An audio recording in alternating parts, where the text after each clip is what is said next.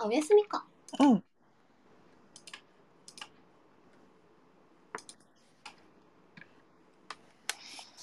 はい。それでは、皆さん、こんにちは。私たちは、某日用品通販サイトで、食べ物、飲み物、そして SNS を担当している3人組です。でも、今日は1名お休み。ということで、今日はね、な、謎、お置き手紙もなかったんだよね。ないですね、そういえ ば。と、なんだろう。とっても、お、なんか、忙しかったのかな。大慌てだったのかしら。なんか大慌てだった大感じします慌てだった感はあるわ忙しそうね。だしうんそうということで、今日は、なので、二人でお送りしたいと思います。はーい。。お願いします。お願いします。で、今日はきついに7月30日ですよ。いやもうー、7月最後ですね、じゃあ、こ8の回月。最後ですね、この回はもうね、うんそう、来週はもう8月になっちゃいますね。早いなー恐ろしいやって感じ。 本当に7月の記憶がないんですよね。本当にないよね。流れてったって感じでしそうた。そう、流れていったって感じ。そうなの。うん途中確か連休があったようなみたいなね。うんうんうん。そんな感じだよね。はい。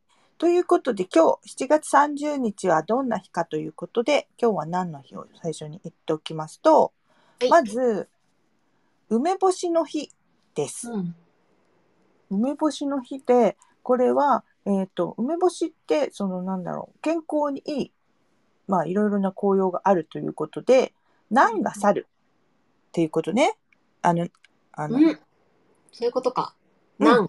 難ねあの困難の難ねはい。難が去るということで7と30で難が去るっていう風な語呂合わせなんですってうーん。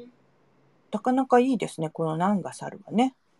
ね、古くから難が去ると言われてたんですね、梅干しでもって。そうだよねこれ梅干しってね、まあでも確かになんかクエン酸とかさそういうものがまあ今になったらそういうこうなんていうかな成分っていうかさうんそういうもの。もいろいろとこうあか明らかにされるからさこういう意味で健康にいいんですよとか、うんうん。あの例えば夏バテに効きますよみたいなのがちゃんとこう科学的にこう説明されるけど、はい、昔の人はそんなの分かんないけどなんかいいっていうのが分かってたってことだもんね。そういうことですね。ね経験に基づいてなんか分かってたっていうことがそれはそれですごいですよね。うん。うん、でこれは梅干しの日今日は梅干しの日ともう一つえっ、とね生サーモンの日っていうのがありました。ほうん、これもえっ、と生のなでサーモンのう。サーうんで生サーモンの日ということなんですって。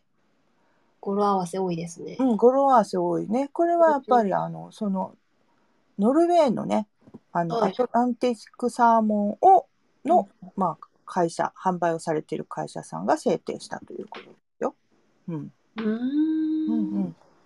なんか昔はそんなにこのノルウェー産のアトランティックサーモンって私が子供の頃はそんなになかったけど、最近はもう普通に、ね、スーパーとか普通に売ってますよね。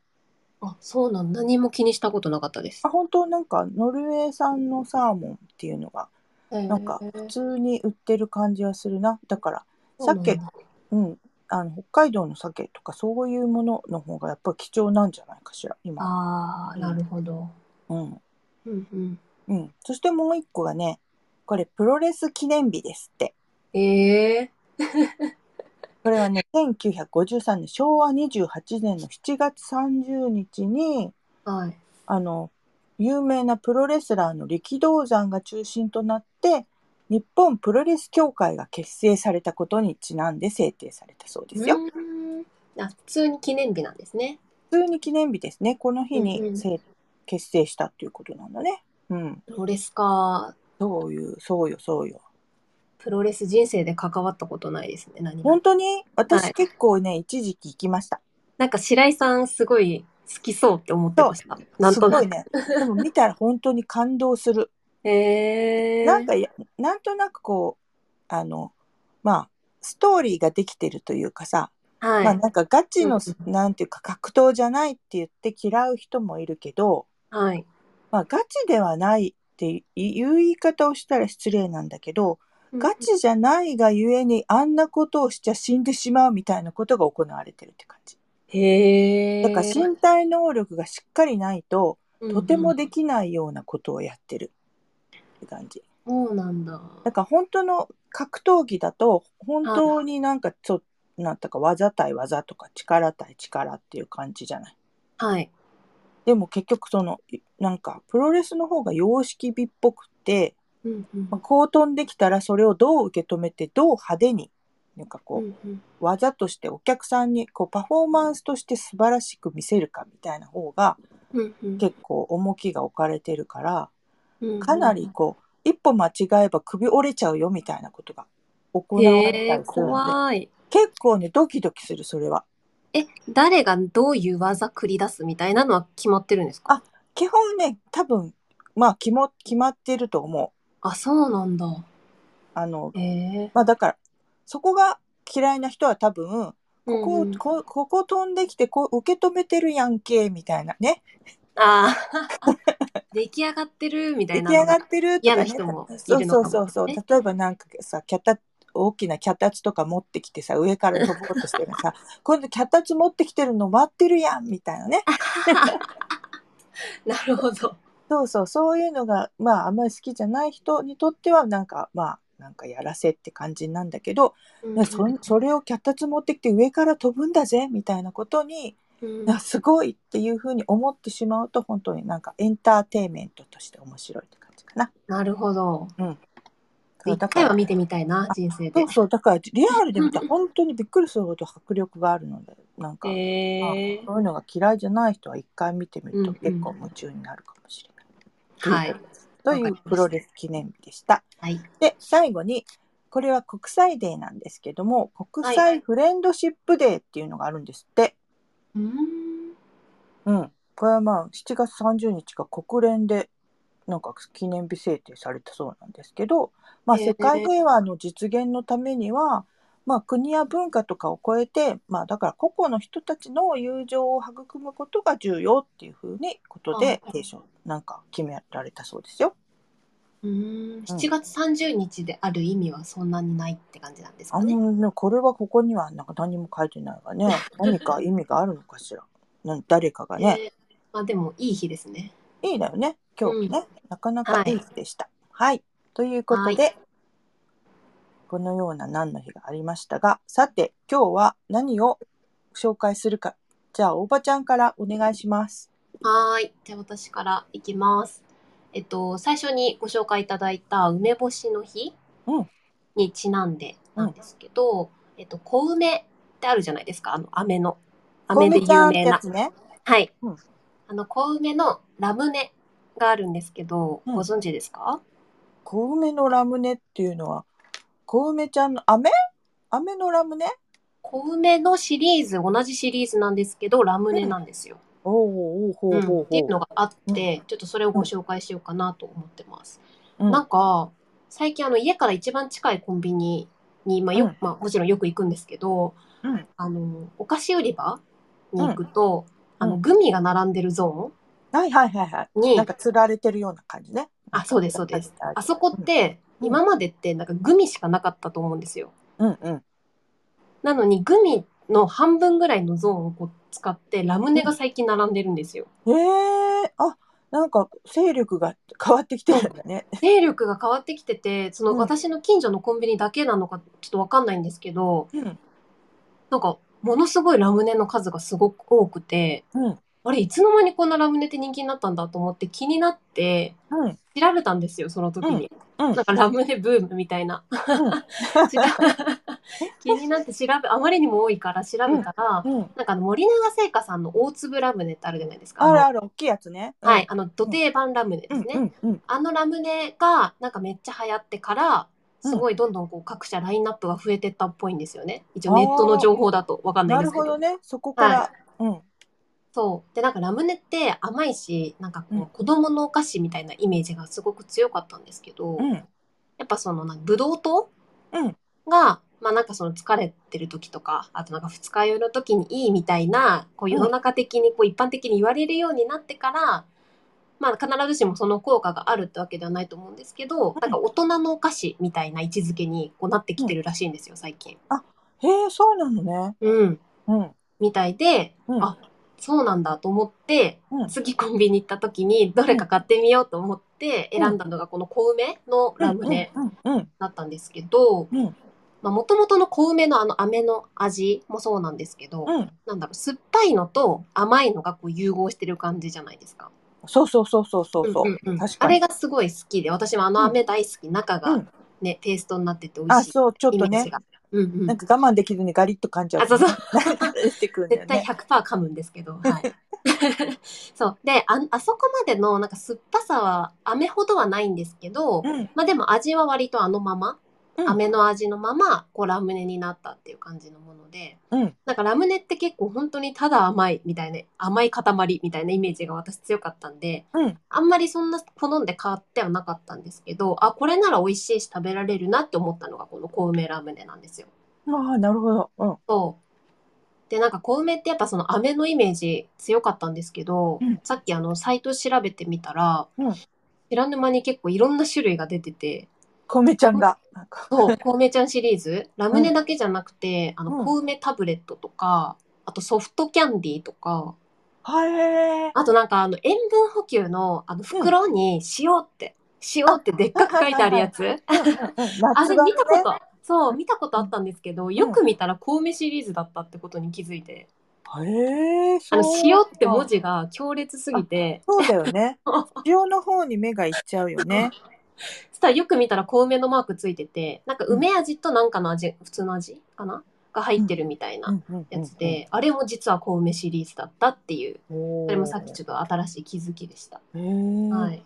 でね、なんか歴史もかなり長いらしくて、うん1974年うんから小梅ってあるらしくて、うんそう、なんだあのね、ペーストの入ったやつとか、ん久々に食べたいなと思いつつ、ちょっと他のね、新しい小梅シリーズもちょっと試してみようかなって、今思ってます。